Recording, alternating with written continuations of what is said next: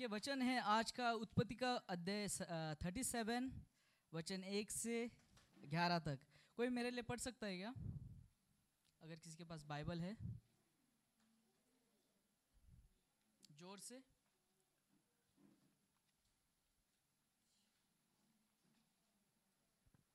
किसी के पास नहीं है।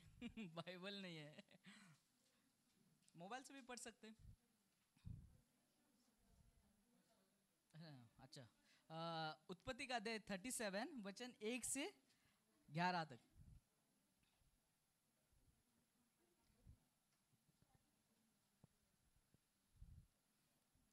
संतोष पढ़ रहा है? ठीक है, संतोष पढ़ रहा है, आप ध्यान से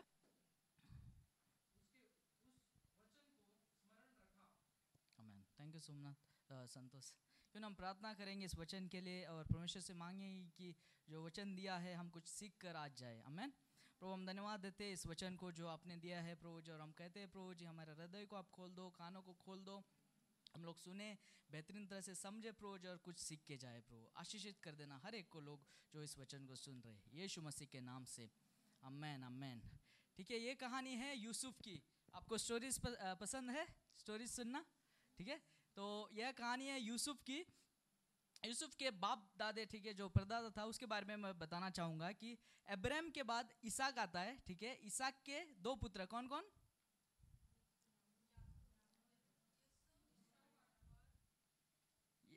नहीं इसाक के दो पुत्र यशा और याकूब। याकूब जो छोटा था, उसने छल कपट से पहलोड़ा का हक लिया था और याकूब के बाद बारह पुत्र और उसमें से एक है यूसुफ, जिसकी कहानी हम लोग अभी सुनेंगे, ठीक है? यूसुफ बारह भाई में से एक भाई था और उसका पिता उसे बहुत ही प्यार करता था, ठीक है? वो लाडला था, सबसे छोटा था। सत्रह साल का था, ठीक है? उसको बहुत सारे गिफ्ट उसके पिता लेके आते थे, ठीक है? रंग बिरंगे कपड़े उसको लाके आके देते थे। जब वह देखता था उनके भाई तो उससे बहुत ही जलते थे, ठीक है? जेलसी होती थी। उसको बोलते थे कि, ये सिर्फ़ इसी को क्यों इतना प्यार करता है? हमसे क्यों नहीं प्यार करता है? इसकी वजह से वो लोग बहुत ही जेलस जैसे फील कर रहे थे, ठीक है? और इसके अगेंस्ट वो षड्यंत्र मचाना चाहते थे, उसके उसको मारना चाहते थे, ठीक है? उसको डाहा करना चाहते थे। उन्हीं दिनों में यूसुफ को एक स्वप्न आता है। और स्वप्न क्या रहता है? ठीक है? और स्वप्न ऐसा रहता है कि पुले जो इस तरह देख रहे हैं आप पुले तो वो बाँध रहा है, यूसुफ एक बाँध रहा है, ठीक है? और उसके भाई भी बाँध रहे हैं। लेकिन स्वप्न में वो लोग क्या देखते हैं कि यूसुफ का पूला सीधा खड़ा रहता है और लंबा रहता है और बाकी भाइयों के पूले झुक रहे हैं और इसको दंडवत कर रहे हैं। ठीक है, ये सुनाता है अपने भाइयों को यहाँ सपना, और यह सुनकर वो और आग बबूले हो जाते हैं। वो बोलते हैं कि क्या हम तुम्हारे दंडवत करेंगे? तुम सबसे छोटा है और हम लोग तुम्हारा दंडवत करेंगे, तुम्हारा नमन करेंगे, तुम्हें प्रणाम करेंगे। वो और गुस्सा हो जाता है। ठीक है, ये होने के बाद, कुछ दिनों के बाद यूसुफ और एक सपना देखता है। और सपना क्या रहता है कि ग्यारह सितारे और चाँद और सूरज सब मिलकर यूसुफ के आगे झुक रहे हैं। और यह सपना वो अपने भाइयों को भी बताता है और अपने पिता को भी बताता है। यह सुनकर भाई तो आग बबूले हो ही जाते हैं कि हम लोग फिर से तुम्हें दंडवत करेंगे आने वाले दिनों में। ठीक है, तू हम पर प्रभुता करेगा क्या? और जो उसका पिता रहता है, याकूब, वो भी आग बबूला हो जाता है। वो बोलता है कि मैं और तुम्हारी माता भी तुम्हें दंडवत करेंगी। तुम इतना छोटे हो। ठीक है, ये होने के बाद वो लोग, लेकिन याकूब इस बात को याद रखता है कि यह प्रभुता करने वाला है यूसुफ। ठीक है, यह सीन हो जाता है और कुछ दिनों के बाद ऐसा हो जाता है कि ग्यारह भाई अपना भेड़ बकरी चराने के लिए एक शहर में में जाता है और उस गाँव का नाम रहता है शेकेम। क्या रहता है? शेकेम। शेकेम के पास जाते हैं और पिताजी बोलते हैं यूसुफ को "आ, बेटा देख तुम्हारे भाई लोग ना शेकेम गाँव में गए हैं थोड़ा जाके उसकी सुधी लेके आ ठीक है? उसका हालचाल लेके आ। तो जैसे ही यूसुफ जा रहा था दूर से उनके भाई देख लेते हैं यूसुफ आ रहा है उसकी सुधी लेने के लिए। तो फिर वो सब मिलते हैं और प्लानिंग करते हैं क्या प्लानिंग करते हैं? इसको मारने की। ठीक है प्लानिंग करते हैं कि इसको हम लोग मारेंगे क्योंकि ये ऐसे ऐसे स्वप्न देख रहा है, ये हमें कुछ लेगा, ठीक है, इस पर हम लोग दंडवत करेंगे। इसलिए वो प्लान करते हैं इसको मारने के लिए। जैसे वो नज़दीक पहुँचता है तो उन लोगों ने फाइनली डिसाइड करते कि इसको हम लोग मारते नहीं है, खड्डे में डाल देते हैं। ठीक है, क्या करते हैं? खड्डे में डाल देते हैं। और फाइनली उनके भाइयों डिसाइड करते हैं, खड्डे में नहीं, इसको किसी को बेच देते हैं। तो फिर ऐसा हो जाता है कि एक बड़ा भाई बोलता है कि हम लोग उसका कपड़ा उतार देंगे ठीक है? उतारने के बाद आ, किसी मेमने को मार देंगे उसका लहू उस पर छिड़क देंगे और पिता को बोल देंगे कि ले लो इसका कपड़ा ले लो उसके जंगली जानवर ने इसको मार फाड़ दिया है ठीक है? ऐसा बोलते बोलने का प्लानिंग करते हैं। और जैसे वो खड्डे में से निकाल के उसको एक व्यापारी को वो लोग बेच देते हैं, जो इजिप्ट में जा रहा था, ठीक है? यूसुफ को क्या करते हैं? वो लोग उठाते हैं, एक व्यापारी को दे देते हैं, जो इजिप्ट में जा रहा है। और इधर वो लोग उसके पिता को वह कपड़ा दे देते हैं, जो लहू से लुहान है, और बोल देते कि तुम्हारा बेटा मर गया यह सुनकर याकूब बहुत ही दुखी हो जाता है। वो बहुत ही दिन तक वो शोक मनाता है अपने छोटे बेटे बेटे के लिए, जो बहुत ही उसका लाडला था, ठीक है? तो व्यापारी यूसुफ को लेके जाते हैं इजिप्ट में। इजिप्ट में एक पोटिफर नामक एक बहुत ही बड़ा व्यक्ति रहता है जो फेरोन के नीचे काम करता है। फेरोन राजा के नीचे काम करता है। उसका नाम रहता है पोटिफर। तो ये लोग जाके उसको बेच देते हैं। पोटिफर के घर में यूसुफ बहुत ही बेहतरीन काम करता है, ठीक है? दिन रात वो काम करता है पोटीफर देखता है, बहुत ही खुश हो जाता है और उसको पता चलता है परमेश्वर की जो हाथ है, इस बंदे पर है, ठीक है? यूसुफ पर है। क्योंकि जो भी वह काम कर रहा था उसके घर में, वो सब सही हो जाता था, ठीक है? पोटिफर रहता है पोटीफर की वाइफ रहती है, बीवी रहती है। जो बीवी रहती है, वो यूसुफ पे बुरी नज़र डाल के रहती है, ठीक है? वो उसको पटाना चाहती है। हर रोज़ वो उससे बातें करना चाहते हैं, लेकिन यूसुफ उसको एवरी टाइम इग्नोर करता है एवरी टाइम इग्नोर कर देता है। लेकिन एक दिन ऐसा हो जाता है कि घर में कोई नहीं रहता है। पोटिफर के घर में कोई नहीं रहता है। रहता है पोटिफर की वाइफ और अपना यूसुफ, ठीक है? तो वो जाती है उसके पास उससे बुरा भला मतलब बुरा करने की कोशिश कर देती है। लेकिन यूसुफ क्या करता है? उसमें हाँ मिलाता है नहीं, वो अपना कपड़ा वहीं छोड़ के भाग जाता है। ठीक है, उस स्त्री से, उस औरत से वहीं भाग जाता है। और औरत क्या करती है, उसका कपड़ा लेके बैठती है और ज़ोर से चिल्ला उठती है और झूठा इल्ज़ाम यूसुफ पे डालती है। देखो कि यूसुफ ने मेरे साथ बुरा बर्ताव किया, यूसुफ ने मेरे साथ गंदा गंदा काम किया। देखो उसके कपड़े हैं। ठीक है, ऐसा रो के रो के वो बैठी रहती है। और शाम को जब पोटिफर उसके घर पे आता है तो सब झूठी कहानी उसको बता देती है, ठीक है? तो पोटिफर गुस्सा, ठीक है? यूसुफ भागा, भाग जाता है दूसरे दूसरे गाँव में। पोटिफर बोलता है कि, यूसुफ को लेके आओ। उसने मेरे से, मेरे वाइफ के साथ इतना गंदा काम किया, इतना बुरा काम किया, उसको लेके आओ। तो फिर सब लोग उसको भागे भागे लेके जाते हैं और उसको बोलते हैं कि, चलो, अभी तुम जेल में जाओ, क्योंकि तुमने मेरे वाइफ के साथ बुरा बुरा काम किया है। तो यूसुफ बेचारा कुछ गलत तो किया नहीं था। फिर भी उसको जेल में डाला गया। तो जेल में यूसुफ बेचारा है, लेकिन जेल में जिस तरह वह काम कर रहा था, ठीक है, किसी का खाना या फिर पीना या फिर कपड़े, वो सब मैनेज वो कर रहा था, यह देखकर जो जेलर रहता है, उस पर प्रभुता करता है। उसको लगता है कि सचमुच जिस पर प्रोफेसर के हाथ है तो पूरा जेल का जिम्मा वो दे देता है यूसुफ पे। तो यूसुफ अभी पूरा जेल का ज़िम्मेदारी वो संभाल रहा है। उसी दिन ऐसा हो जाता है कि राजा, ठीक है फिर जो इजिप्ट का राजा के अगेंस्ट दो लोग उसका षड्यंत्र करते हैं। एक तो खाना बनाने वाला, जो राजा का खाना बनाने वाला रहता है कुक और दूसरा उसको जो पिलाने वाला रहता है। दोनों मिलके एक कुछ छोटा मोटा षड्यंत्र अपने राजा के खिलाफ बना है और राजा को यह पता चल जाता है। और दोनों को वो डाल देता है जेल में। कौन से जेल में डाल देता है? जहाँ पर यूसुफ पहले से ही है। तो फिर ये सब लोग एक ही जेल में हैं, ठीक है? और सब काम काज चल रहा है और यूसुफ देख रहा है सबके ऊपर, ठीक है? जो भी जेल में आ रहे हैं, सबको वो देख रहा है। एक दिन ये दोनों जो खाना बनाने वाला और पिलाने वाला टेंशन में कोने में बैठे हैं, ठीक है? और यूसुफ घूमते घूमते देखता है कि एक कोने में दो लोग बैठे हैं तो जाके पूछता है, भाई, आपको क्या प्रॉब्लम हुआ है? इतना टेंशन में क्यों बैठे हैं? इतने सैड सैड क्यों बैठे हैं? तो जो पिलाने वाला रहता है, वो बोलता है कि, भाई, देख, मैंने तो एक स्वप्न देखा है, ठीक है? उसका मेरे को पता नहीं चल रहा है कि क्या स्वप्न है और मेरे को टेंशन हो रही है। तो यूसुफ बताता है, बता भाई, क्या स्वप्न आपने देखा है?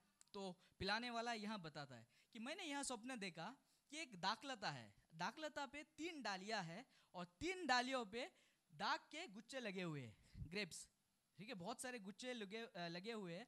मैं उसको निचोड़ रहा हूँ और फिरौन के कप में डाल रहा हूँ, फिरौन पी रहा है। तो फिर यूसुफ बोलता है, ठीक है, इसका इस जो आपने स्वप्न देखा, उसका अनुवाद यह है। इसका मतलब यह है कि तीन दिन के बाद राजा आपको वही गद्दी पे लेके जाएगा जहाँ पे पहले काम करते थे, ठीक है? पिलाने वाला राजा के अंडर था ना तो वही सेम पोस्ट आपको दे देता है। आपको वो कुछ नहीं करेगा, आपको वही पोस्ट दे देगा। तो फिर वो खुश हो जाता है, ठीक है? खुश हो जाके बैठ जाता है। तो यह सुनकर खाने वाला भी बोलता है, खाना खिलाने वाला कुक वो बोलता है कि मैंने भी एक स्वप्न देखा है तो इसका भी थोड़ा आप अनुवाद करके मेरे को बता दो। मेरे को भी टेंशन हो रही है, नहीं पता चल रहा है, इस स्वप्न का मतलब क्या है? तो यीशु बोलता है, ठीक है भाई, आप बता दो, स्वप्न आपने क्या देखा? तो कुक बोलता है कि मेरे सर पे तीन सफ़ेद टोकरिया, रोटी की टोकरिया खड़ी है और सबसे ऊपर की टोकरिया में राजा के बहुत सारे खाने के, ठीक है साधन है। और उसमें राजा नहीं खा रहा है, बल्कि चिड़िया नोच नोच के खा रही है। तो यूसुफ बोलता है इस जो स्वप्न आपने देखा, उसका यह मतलब है कि तीन दिन के बाद राजा आपका सर कलम कर देगा, ठीक है? राजा आपका गर्दन काट देगा और आपको टांग देगा। यह सुनकर वो कुक बहुत ही टेंशन में हो जाता है, ठीक है? वो कोने में फिर से बैठ जाता है। तीन दिन के बाद जो फिरौन रहता है, उसका रहता है बर्थडे तो इन दोनों को वो बुलाता है। खाना खाने बनाने वाला कुक को और पिलाने वाले को। और पिलाने वाले को वही गद्दी दे देता है, जहाँ पे वो पहले से काम करता है। और जो खाना बनाने वाला रहता है कुक उसको वो मार देता है। उसका सर कलम कर देता है, उसको वो टांग देता है। लेकिन जब जाते जाते समय पिलाने वाले को यूसुफ बोलता है कि अगर मेरी बात सही हुई तो फिर मेरी मेरे को याद रखना, ठीक है? मेरी चर्चा थोड़ा आप राजा से कर देना, क्योंकि मैं तो बिला इल्ज़ाम यहाँ पे यहाँ पे पड़ा हूँ। मेरे, मैंने तो कुछ गलत काम नहीं किया था, फिर को जेल में डाला गया है। तो पिलाने वाला बोलता है, आपके बात सही निकली तो ज़रूर तेरे को मैं याद करूँगा और राजा से तेरी बात करूँगा और तुझे छुड़ाने की कोशिश करूँगा, ठीक है? ये चले जाता है अभी राजा के पास वह काम करने में बिज़ी हो जाता है और दो साल तक वो पिलाने वाला अपना यूसुफ को भूल जाता है। यूसुफ सोचता है कि कब ना कब तो आएगा मेरा आ, मेरे को इधर से लेके जाएगा लेकिन पिलाने वाला भूल जाता है उससे बात करने के लिए राजा से। तो दो साल ऐसे ही गुजर जाते हैं। एक दिन ऐसा हो जाता है फिर जो राजा रहता है ठीक है इजिप्ट का उसको एक सपना आता है। भयंकर सपना आता है और वो सभी पंडितों को बुलाता है और बोलता है कि, भाई, मेरे को एक खतरनाक सपना आया है। मुझे पता नहीं चल रहा है इसके बारे में क्या करने का, कैसे करने का, कैसे आगे बढ़ने का। मेरे को कुछ समझ में आ रहा है। मेरे को बहुत टेंशन लग रही है। तो पूरे देश में यह बात फैल जाती है कि स्वप्न राजा को आया है और उसका कोई मतलब नहीं बता पा रहा है। तो यह बात उस पिलाने वाले के कान में पड़ जाती है कि राजा को एक स्वप्न आ रहा है और उसके बारे में कोई बता नहीं पा रहा है। और तभी उसकी घंटी बजती है और याद आता है कौन? यूसुफ। यूसुफ को याद आता है और वो बोलता है राजा को, राजा भाई, आपके आपके जो इसमें जेल में एक बंदा है, उसका नाम है यूसुफ और वो कहानी का जो स्वप्न का सही अनुवाद करता है। तो राजा खुश हो जाता है और बोलता है कि उसको जल्दी से जल्दी बुला के लेके आओ मेरे सामने, ठीक है? मैं उससे मिलना चाहता हूँ, उससे बात करना चाहता हूँ। तो झटपट सब लोग जाते हैं, उसको जेल से निकालते हैं यूसुफ को और राजा के सामने रख देते हैं। और यूसुफ आके बैठ जा खड़ा हो जाता है राजा के सामने और बोलता है, क्या मैं क्या सेवा कर सकता हूँ राजा जी आपकी? तो राजा बोलता है कि मैंने एक स्वप्न देखा और उसका अनुवाद कोई भी नहीं कर पा रहा है। क्या तुम कर सकते हो? तो यूसुफ बोलता है, ठीक है, अब बताओ स्वप्न क्या देखा? तो राजा का स्वप्न यह रहता है, वहाँ यह बोलता है कि, मैंने स्वप्न में ऐसा देखा, नील नील नदी के किनारे मैं खड़ा हूँ और उस नील नदी से सात अच्छी खट्टी, अच्छी हट्टी कट्टी गाय बाहर निकल के ग्रास को खा रही है, अच्छी तरह से खा रही है। उसके बाद, थोड़ी देर के बाद, उसी नील नदी में से, उसी नदी में से सात दुबली पतली गाय आ जाती है और उस हट्टी कट्टी गाय को खा लेती है। तो यह देखकर वो झटपट से उठ जाता है, बोलता है, और टेंशन में रहता है, फिर एक बार सो जाता है। सोने के बाद और एक सपना उसको आ जाता है और वह सपना, वो फिर एक बार बोलता है कि मैंने स्वप्न में और एक स्वप्न में ऐसा देखा कि बालियाँ रहती है, ठीक है, इस तरह बालियाँ, जिसमें सात बालियाँ रहती है, जिसमें बहुत सारे अनाज लगे हुए हैं, सात बालियों में बहुत सारे अनाज। थोड़ी देर के बाद और सात बालियाँ रहती है, वो दुबली पतली रहती है और अच्छी बालियों को वो खा जाते हैं। तो यह स्वप्न मैंने देखा, यूसुफ को बताता है ये दो स्वप्न देखा तो यूसुफ रुकता है, समझता है, ठीक है, और वो बोलता है राजा को, राजा जी, ये दो स्वप्न एक ही है, वो अलग अलग स्वप्न नहीं है वो एक ही है। जो सात अच्छी हट्टी कट्टी गाय और सात अच्छी बालियाँ, वो आपके सात साल रहेंगे इजिप्ट के बहुत ही अच्छे साल, जहाँ पे अनाज खेतों में भर भर के उगेगा, ठीक है? बहुत ही खुशियाँ रहेगा, सब कुछ अच्छा चलेगा, सात साल। और सात बुरी गाय, जो दुबली पतली गाय या फिर दुबले पतले बालिया, वो रहेंगे सात साल इजिप्ट के अकाल के। ठीक है? तो फिर राजा जी आपको जब सात साल अच्छे के रहेंगे ना तो आपको बहुत ही मेहनत करके पूरा गोदाम उदाम भर भर के रखना पड़ेगा ताकि आने वाले अकाल में आपको मदद हो सके ताकि लोग ना मर सके पूरे लोगों को आप खाना वाना खिला सके। तो यह सुनकर राजा उसके पंडित उसके मंत्री आ, सब बोलते हैं कि जो ये बोल रहा है सही लग रहा है ठीक है? इस आ, इस स्वप्न का मतलब यही हो सकता है। तो फिर वो लोग खुश हो जाते हैं लेकिन वो सोचते हैं कि इसका प्लानिंग कौन करेगा? ठीक है, ये सात साल मैनेज कौन करेगा? तो राजा इधर उधर देखता है और उसकी नज़र पड़ती है यूसुफ पे और वो बोलता है कि परमेश्वर के ज्ञान और बुद्धि तुम पे है। तुम बनोगे प्रधानमंत्री इस इस इजिप्ट के और तुम मैनेज करोगे हमारे पूरे सात साल अभी के और सात साल बाद के भी। आप देख लेना, पूरा इजिप्ट आपके हाथ में सिर्फ़ हमारी गद्दी छोड़ के। ठीक है तो यूसुफ भी खुश हो जाता है और सात साल स्टार्ट हो जाता है भरपूर ताके ठीक है भर भर के अनाज हो जाता है और यूसुफ पूरे देश में, पूरे गाँव में, पूरे शहर में गोदाम बना देता है, ठीक है बड़े छोटे गोदाम बना बना देता है और जो अनाज भर भर के उगते हैं, वो पूरे गोदाम में भर भर के रख देता है, रख देता है। सात साल अच्छाई के हो जाते हैं, ख़त्म। अभी शुरू होता है अकाल का दिन, ठीक है। लोग भूख के मारे आ रहे हैं राजा के पास और राजा बोल रहा है कि मेरे पास मत आओ, जाओ, यूसुफ से बात करो। यूसुफ के पास भर भर के लोग आ रहे हैं क्योंकि खाने के लिए कुछ नहीं है। और यूसुफ उन्हें अपने गोदाम से निकाल निकाल के दे रहे। सिर्फ़ इजिप्ट के लोग नहीं, बल्कि बाहर के भी, दुनिया के भी लोग आ रहे हैं, क्योंकि पूरे दुनिया में ऑलमोस्ट अकाल था वो सात साल का, ठीक है? और जैसे अकाल हिट हुआ तो याकूब और उसके भाई, ठीक है, यूसुफ के पिता और उसके भाई को भी खाने पीने के लिए कुछ नहीं था। तो उनके कान पे ये बात पड़ जाती है कि इजिप्ट में मिल रहा है खाना। तो फिर वो अपने भाई के साथ वो चले जाता है इजिप्ट में, और इजिप्ट में वो मिलता है यूसुफ को। वो लोग तो पहले पहचान नहीं रहे थे यूसुफ के यूसुफ के लिए। लेकिन यूसुफ पहचान जाता है उन्हें ठीक है उनको बोलता है कि मैं तुम्हारा वही भाई हूँ जिसने आप तुम्हें मेरे को गड्ढे में डाला मुझे आ, मारने की कोशिश की। लेकिन यूसुफ उन्हें माफ़ करता है ठीक है वो लोग पश्चाताप करते हैं। यूसुफ उन्हें माफ़ कर देता है और खुले आम से खुले हाथों से उनको वेलकम करता है उनके राज्य में और इस तरह उनका हैप्पी एंडिंग हो जाता है। तो यह कहानी है। अच्छी लगी कहानी? वेरी गुड ना? ठीक है तो फिर हम लोग देखेंगे कि इस कहानी से परमेश्वर हमें क्या सीख देगा या फिर क्या हम लोग सीख सकते हैं? पहली चीज़ जो हम इस इस कहानी से सीख सकते हैं, वह है कि अपने माता पिता का आज्ञा पालन करना। क्या करना?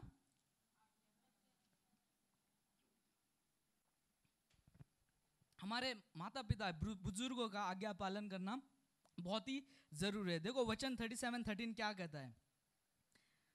जेनेसिस 37 13 यहाँ कहता है, तब इसराइल ने यूसुफ से कहा, तेरे भाई शेकेम में ही भेड़ बकरी चरा रहे होंगे, इसलिए जा, मैं तुझे उनके पास भेजता हूँ। उसने उनसे कहा, जो आज्ञा, मैं हाजिर हूँ। और सत्रहवें वचन में कहता है पार्ट बी, इसलिए यूसुफ अपने भाइयों के पीछे चला और उन्हें दौतान में पाया। ठीक है, पिता ने यूसुफ को कहाँ पे भेजा था? शेकेम में भेजा था। कहाँ पे भेजा था? शेकेम करके गाँव था जहाँ पे उनके भाई भेड़ बकरियाँ चलाने के लिए गए थे। लेकिन उसने भाइयों को कहाँ पाया? दोतान में। दोतान एक अलग जगह थी, ठीक है? 19 किलोमीटर दूर एक जगह थी जहाँ पे वो घूमते घामते चले गए, ठीक है? अगर यूसुफ को अगर आप देखोगे कि उसने सिर्फ़ अपने पिता को यह नहीं कहा कि पिताजी आपने मेरे को एक जगह पे, शेकेम में ठीक है, वो नहीं था और मैं आ गया आपके पास और बोला कि आपने उधर भेजा था, उधर कोई नहीं था, मैं आ गया। इतना बोल सकता था वो ना, ये शॉर्टकट मार सकता था। लेकिन उसने शॉर्टकट मारा क्या? नहीं मारा। वो गया शेकेम में, उसने छानबीन की और पता लगाया कि एक्चुअल में उसके भाई है कहाँ। ठीक है तो उसने जब छानबीन की तो उसे पता चला कि वो लोग है दौतान में। ठीक है 19 किलोमीटर दूर। तो फिर उधर से वो निकल गया क्या? अपने पिता के पास गया? नहीं, वो गया दौतान में और दौतान में उसके साथ तो हादसा हुआ, लेकिन उसने अपने पिता की बात मानी, ठीक है? उसने ऐसा ही एक कान से सुना और दूसरे कान से छोड़ दिया नहीं, ठीक है? ऊपर ऊपर ही काम नहीं किया। उसने अपने दिल से, पूरे दिल से अपने पिता की बात मानी। कभी कभार पहले लोगों, हमें भी अपने माता पिता के, ठीक है? छोटे बच्चे अपने माता पिता के बात मानना बहुत ही ज़रूरी है, आज्ञाकारी बनना बहुत ही ज़रूरी है। और जो बुज़ुर्ग है हम, हमारे भी माता पिता रहेंगे, ठीक है? हमारे माता पिता और बुज़ुर्ग होंगे तो उसको भी आज्ञाकारी और उनको रिस्पेक्ट देना बहुत ही ज़रूरी है। मैं कहूँगा सिर्फ़ अपने परिवार में नहीं, घर में नहीं, बल्कि कलिसिया में, ठीक है? हमारे पास्टर्स है, बुज़ुर्ग है, हमारे कलिसिया में बहुत बहुत सारे उनकी आज्ञाकारी, उनको रिस्पेक्ट देना बहुत ही ज़रूरी है। मैं कहूँगा कि चर्च में ही नहीं, जब हम बाहर निकलेंगे चर्च से बाहर, ठीक है, हमारे काम काज में, ठीक है, हमारे पड़ोसी, ठीक है, हमारे हमारे दोस्तों के बीच जो बुज़ुर्ग है, उसके आज्ञाकार है, उसको रिस्पेक्ट देना बहुत ही ज़रूरी है। प्यारे लोगों, हम लोग बाइबल पढ़ते हैं, जैसे कि फ़ेमस वर्ड है, हम लोग बाइबल पढ़ते हैं, लेकिन चर्च के बाहर जो लोग हैं, वो हमें पढ़ते हैं। अगर हम लोग सही करेंगे, सही रीति से तो फिर वो जानेंगे हमको और हमें जानकर वो परमेश्वर को महिमा देंगे। आमेन तो हमें ओबे करना परमेश्वर को बहुत आ, अपने माता पिता को बहुत ही ज़रूरी है। दूसरी चीज़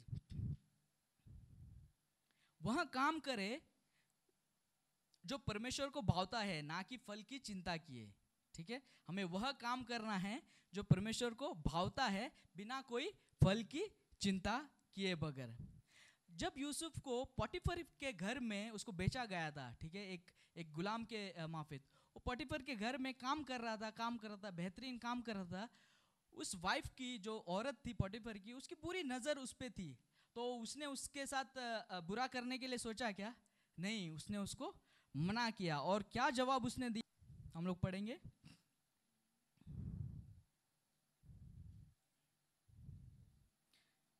जेनेसिस उत्पत्ति 39 8 9 और वह कहता है, यूसुफ ने पर उसने अस्वीकार करते हुए अपने स्वामी की पत्नी से कहा, सुन, जो कुछ इस घर में मेरे हाथ में है, उसे मेरा स्वामी कुछ नहीं जानता और उसने अपना सब कुछ मेरे हाथ में सौंप दिया है।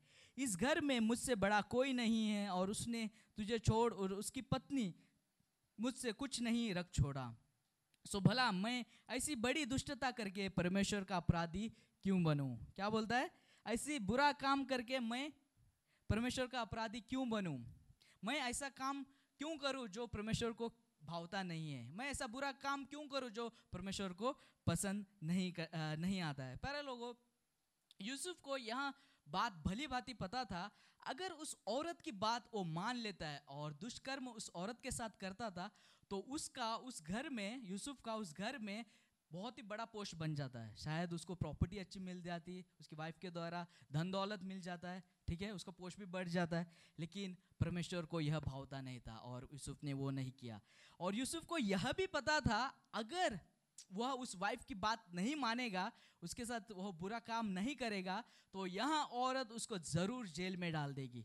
ठीक है? लोग उसको धिकारेंगे रोग बोलेंगे मॉलेस्टर है रेपिस्ट है, और उसको जेल में डाल देंगे। लेकिन उसने वह किया जो परमेश्वर को पसंद था। उसने उस औरत से भागा और परमेश्वर को महिमा दी।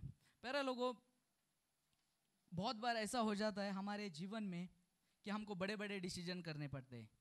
ठीक है, हमें चूज़ करना पड़ता है। लेकिन मैं आपको प्रोत्साहित और कहना चाहूँगा कि जब भी आप बड़े बड़े डिसीज़न करो चूज़ करो राइट रॉन्ग तो एक क्वेश्चन अपने आप से ज़रूर पूछो, क्या जो काम मैं कर रहा हूँ, क्या यह परमेश्वर को भावता है? क्या इस काम से परमेश्वर को अच्छा लगेगा? क्या इस काम से परमेश्वर को महिमा मिलेगी? अगर जवाब नहीं है, प्यारे लोगों तो यह चीज़ मत करो, ठीक है? सबसे इम्पोर्टेंट बात है कि हमें यह क्वेश्चन पूछना कि यह परमेश्वर को अच्छा लगेगा या नहीं? क्या भावेगा या नहीं? पहले लोगों, हमें, हमारे पास बहुत सारे दोस्त रहेंगे, ठीक है? जो हमें खाना देंगे, पीना देंगे ड्रिंक्स व्रिंक्स सब देंगे। लेकिन अगर वो बुरे संगति है ठीक है हमें बुरे राह पर लेके जाती है तो वो संगति छोड़ना बहुत ही इम्पोर्टेंट है। उससे दूर भागना बहुत ही ज़रूरी है। थोड़े लोगों को थोड़े लोगों को आ, बहुत सारे पैसे धन दौलत एक दूसरे से मिलता है लेकिन बुरी रीति से मिलता है। पहले लोगों मैं कह, कहना चाहूँगा इस धन दौलत को आप धिकारो क्योंकि यह परमेश्वर को अच्छा नहीं लगता जो बुरी तरह रीति से आता है। और जोसेफ ने भी ऐसा ही किया। उसने चुना जो परमेश्वर को भावता है और इसी वजह से वो गया जेल में। लेकिन जेल में भी परमेश्वर पे उसकी प्रभुता हुई, ठीक है? जेलर ने उस, अपना फेवर उस पर दिखाया और पूरा जेल की ज़िम्मेदारी उस पर दे दी। मैं कहना चाहूँगा, अगर परमेश्वर को भावता हुआ हम करेंगे तो परमेश्वर हमें कभी छोड़ेगा नहीं, कभी त्यागेगा नहीं। तीसरी चीज़, हम लोग इस कहानी से सीख सकते हैं और वह है, यह है कि परमेश्वर पर आशा और भरोसा रखे ताकि भविष्य हम अपना बेहतरीन बना सके, ठीक है? अपनी आशा, भरोसा परमेश्वर पे रखे ताकि हम अपना भविष्य हम बेहतरीन बना सके। हम लोगों को अपना भविष्य पता है क्या? नहीं पता है। सिर्फ़ एक व्यक्ति को पता है और वह है परमेश्वर पर तो फिर क्यों ना अपनी आशा, भरोसा परमेश्वर पर रखे और जाने कि वहाँ हमारा भविष्य बेहतरीन करेगा। जब फिरौन को यहाँ, जब फिरौन को यहाँ स्वप्न आया कंफ्यूजिंग ड्रीम आया तो उसको पता नहीं चल रहा था क्या करने का। और यूसुफ ने परमेश्वर के माध्यम से उसको बताया कि ये ड्रीम का मतलब क्या है? सात अच्छी गाय, सात दुबली पतली गाय का मतलब क्या है कि सात साल अच्छाई के होंगे, उपज के होंगे और सात साल होंगे अकाल के। तो परमेश्वर ने उनको फ्यूचर दिखाया, फ्यूचर में कैसा प्लान करना बताया और इसके वजह से उन लोगों ने इतनी बेहतरीन तरह से प्लानिंग की कि उन लोगों ने सिर्फ़ अपने इजिप्ट के लोगों को खाना नहीं खिलाया, बल्कि दुनिया के लोगों को भी खाना खिलाया। ठीक है? ऐसे ऐसे प्लानिंग उन लोगों ने परमेश्वर के द्वारा बनाई। तो मैं आपको प्रोत्साहित करूँगा कि अपना फ्यूचर के लिए, अपना फ्यूचर अगर हम बेहतरीन बना चाहते हैं तो फिर आशा और भरोसा परमेश्वर पे रखना बहुत ही ज़रूरी है। चौथी चीज़, जो इस कहानी से हम लोग सीख सकते हैं, वह है कि माफ़ी का हृदय रखना बहुत ही ज़रूरी है। ठीक है?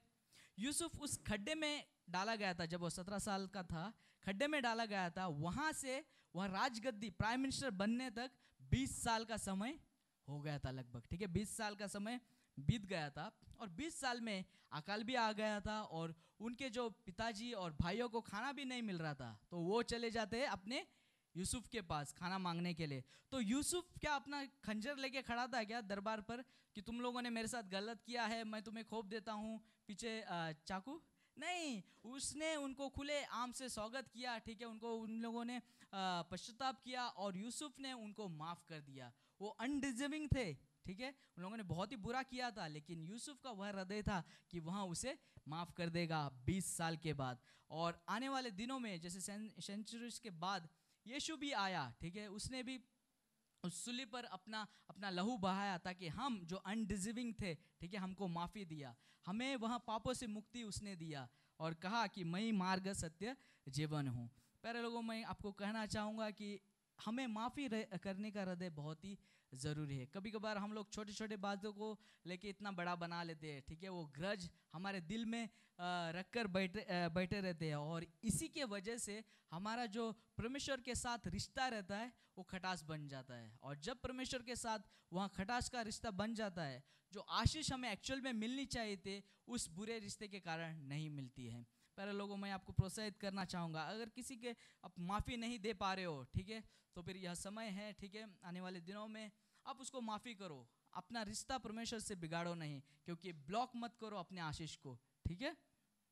तो माफ़ी का हृदय रहना बहुत ही ज़रूरी है। और अंत में मैं कहना चाहूँगा कि परमेश्वर हमारे संग है, हमारे बुरे से बुरे दिन में भी। ठीक है, वहाँ यूसुफ के साथ था, जब वहाँ गड्ढे में गिरा था, वह यूसुफ के साथ था, वह जेल में था, ठीक है, जेल में परमेश्वर ने उसको अनुवाद करना सिखाया और जब वो प्राइम मिनिस्टर भी बना, अच्छे टाइम में भी परमेश्वर उसके संग था कि किस तरह उसने पूरे देश को चलाया। पहले लोगों, वचन कहता है, भजन संगीता 23 फोर में कि मैं घोर अंधकार की तराई से क्यों न चलूँ, हानि से नहीं डरूँगा, क्योंकि परमेश्वर हमारे संग है। जानो प्यारे लोगों की परमेश्वर हमारे संग है, बुरे के बुरे समय में भी। ठीक है? याद करो, अगर आपके जीवन में कुछ भविष्यवाणी आई है, याद करो, कुछ स्वप्न आपने देखे होंगे और उसका अनुवाद पास्टर ने आपसे किया होगा। याद करो, वो अच्छी अच्छी बातें जो लोगों ने, बुज़ुर्ग ने, एल्डर्स चर्च में आपको बताई होगी। याद करो और उस वचन को पकड़े रहो, उस बुरे टाइम पे भी। और जानो कि हर समय परमेश्वर हमारे संग है। और अंत में यही कहना चाहूँगा, आखिरी वचन, उत्पत्ति का अध्याय बीस और उत्पत्ति का अध्याय पचास और बीस। यद्यपि तुम लोगों ने मेरे लिए बुराई का विचार किया, ठीक है, उसके भाइयों ने, उसके संग बुराई का विचार किया, परंतु परमेश्वर ने उसी बात में भलाई का विचार किया। प्यारे लोगों, अगर हमारे हमारे हमारे दुश्मन हैं, ठीक है, जो हमारे विरुद्ध कुछ बुरा कार्य करना चाहते हैं, याद रखो कि उस बुराई को परमेश्वर बदल के आपके लिए अच्छाई करेगा, ठीक है।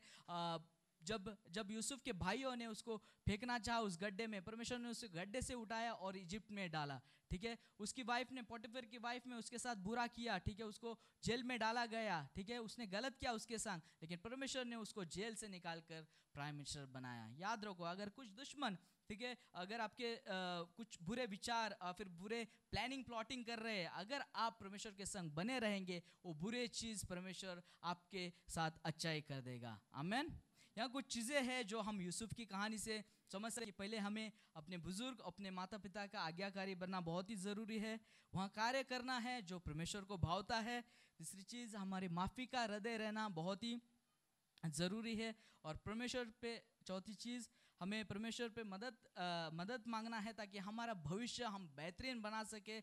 और अंत में पांचवी चीज़ आप जानो कि परमेश्वर हमारे बुरे के बुरे दिन में भी हमारे संग है। ठीक है, ये कुछ चीज़ें हैं जो हम यूसुफ के इससे सीख सकते हैं। क्यों ना हम आगे बढ़े प्रभु भोजन की ओर।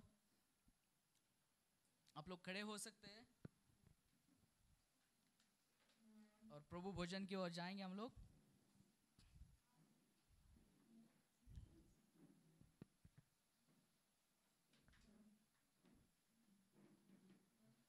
और वही चीज़ मैं दोहराना चाहूँगा। अगर जो एक चीज़ हमने पढ़ी आज सीखी कि माफ़ी का हृदय ठीक है?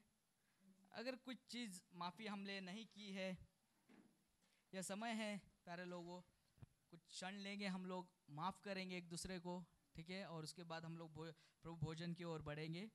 और कहेंगे प्रभु यीशु अगर मेरे से कुछ गलती हो गई है ठीक है? कुछ कुछ ग्रजिस है मेरे लाइफ में प्रभु यीशु आज मैं वहाँ निकालना चाहता हूँ। किसके विरुद्ध मैंने कुछ गलत किया है? प्रभु यीशु, आज वहाँ मैं निकालना चाहता हूँ, अपने हृदय को मैं क्लीन बनाना चाहता हूँ। ठीक है, कुछ क्षण ले लो आप मनन करो।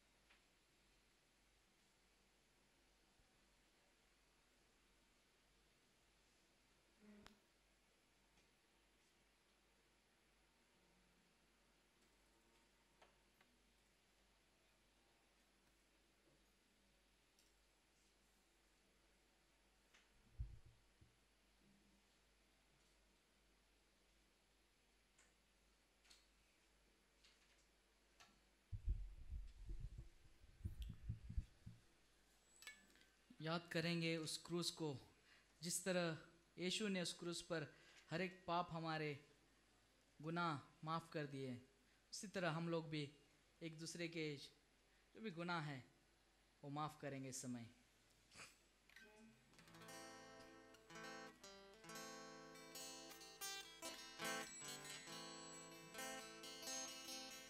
मेरे पापों के कारण तू खुद को झुका दिया, तू पवित्र है।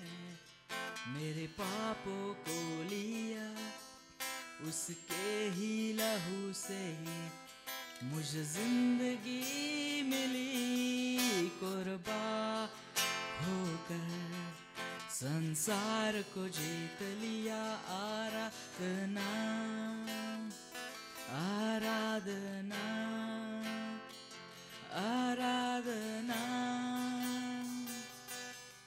हो तेरी।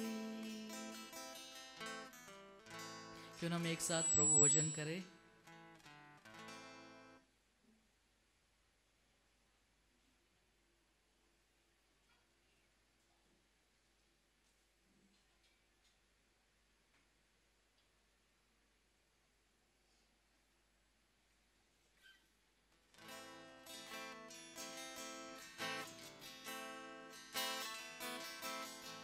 घुटनों के बल गिर कर आता हूँ तेरे पास। तू मेरा खुदावन। हाँ सबका है राजा, जो तेरा नाम ले वो बढ़ दे ही जाए। ना कोई बंदिशे, यीशु में आज़ादी घुटनों के बल गिर कर आता हूँ तेरे पास। मेरा खुदावन हाँ सबका है राजा, जो तेरा नाम ले, वो बढ़ते ही जाए। ना कोई बंदिशे, यीशु में आज़ाद, आराधना।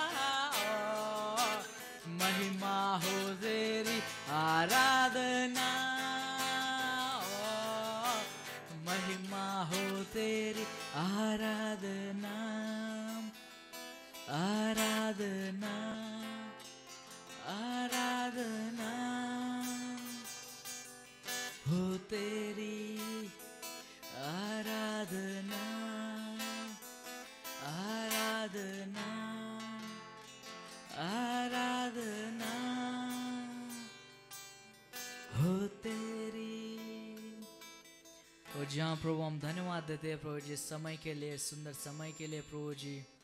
और अब आपके हर एक कार्य के लिए प्रभु, जो हमारे जीवन में आपने किया प्रभु जी, आपके शिक्षण के लिए प्रभु जी, आपकी रखवाली के लिए प्रभु जी। प्रभु, धन्यवाद देते हैं प्रभु जी इस कलिसा के हर एक मेंबर्स के लिए जो यहाँ पर है प्रभु जी। आपकी आशीष और आपका बलवंत हाथ प्रभु जी, हम पर सदा रह सके प्रभु जी। और एक एक अच्छी गवाही प्रभु जी, सिर्फ़ कलिसिया में नहीं, बल्कि पूरे लोगों को प्रभु जी, हम लोग एक एक बेहतरीन प्रभु जी गवाही दे प्रभु जी। प्रभु कहते हैं प्रभु जी, आपका सामत सबके ऊपर दे देना प्रभु जी। और आपको हम महिमा और आराधना और स्तुति देते रहे प्रभु जी। यीशु मसीह के नाम से सब कहे अमेन आमेन